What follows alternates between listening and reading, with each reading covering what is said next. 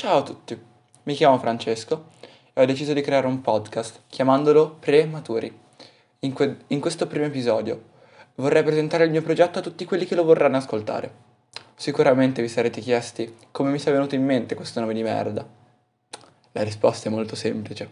Ho 16 anni e sono ancora considerato immaturo.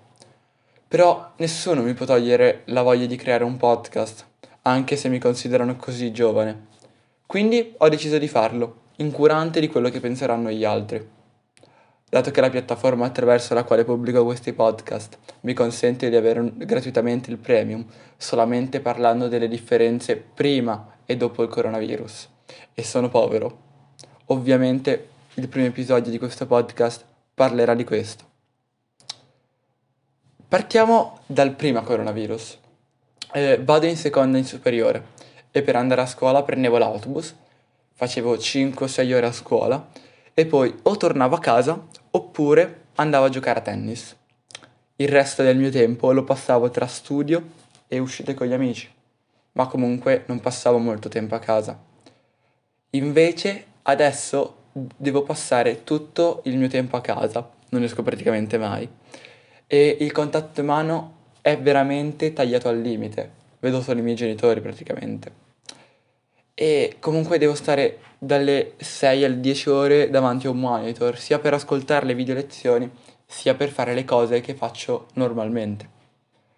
Però non tutte le cose di questo coronavirus sono state negative.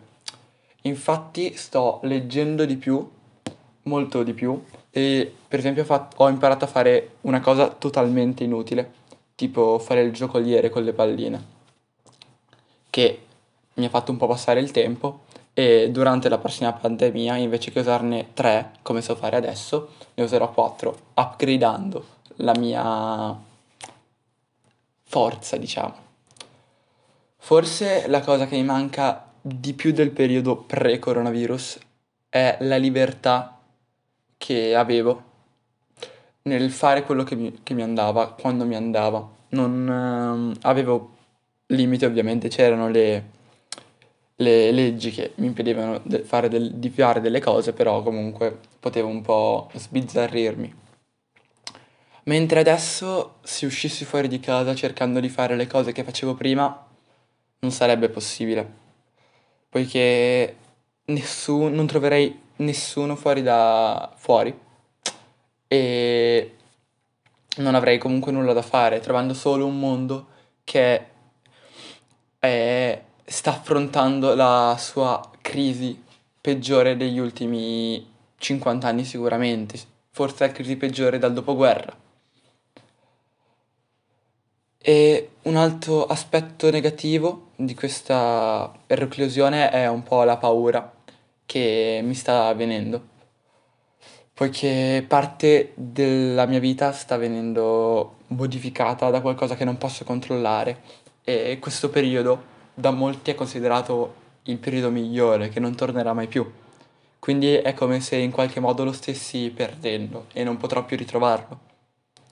Però non devo solo guardare gli aspetti negativi e ce ne sono alcuni anche molto positivi. Per esempio sto leggendo molto di più, nel, nell'ultimo periodo ho finito La verità sul caso Harry Kubert, che non mi è piaciuto molto, però nel caso ne parlerò in altra sede.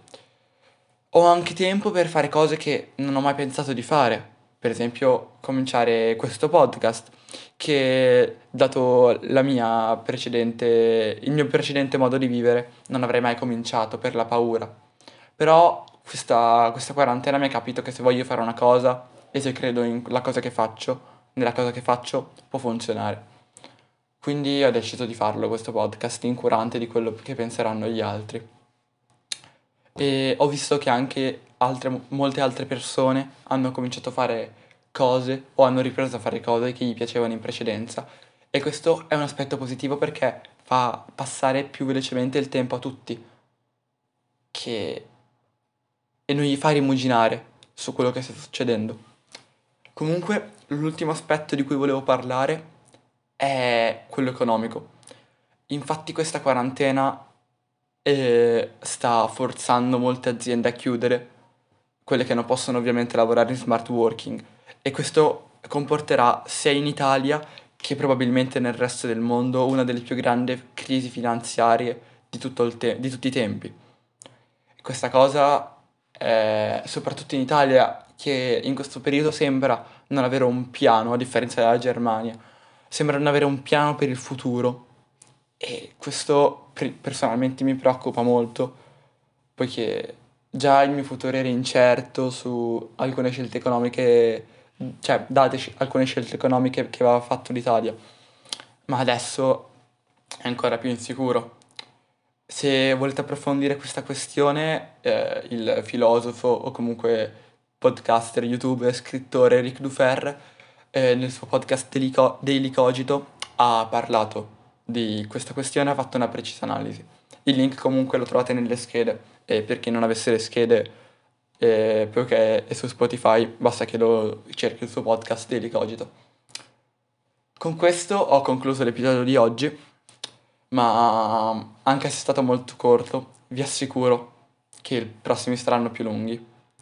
Grazie di avermi ascoltato, grazie di essere su Prematuri, il primo podcast in cui un ragazzo parla male di cose.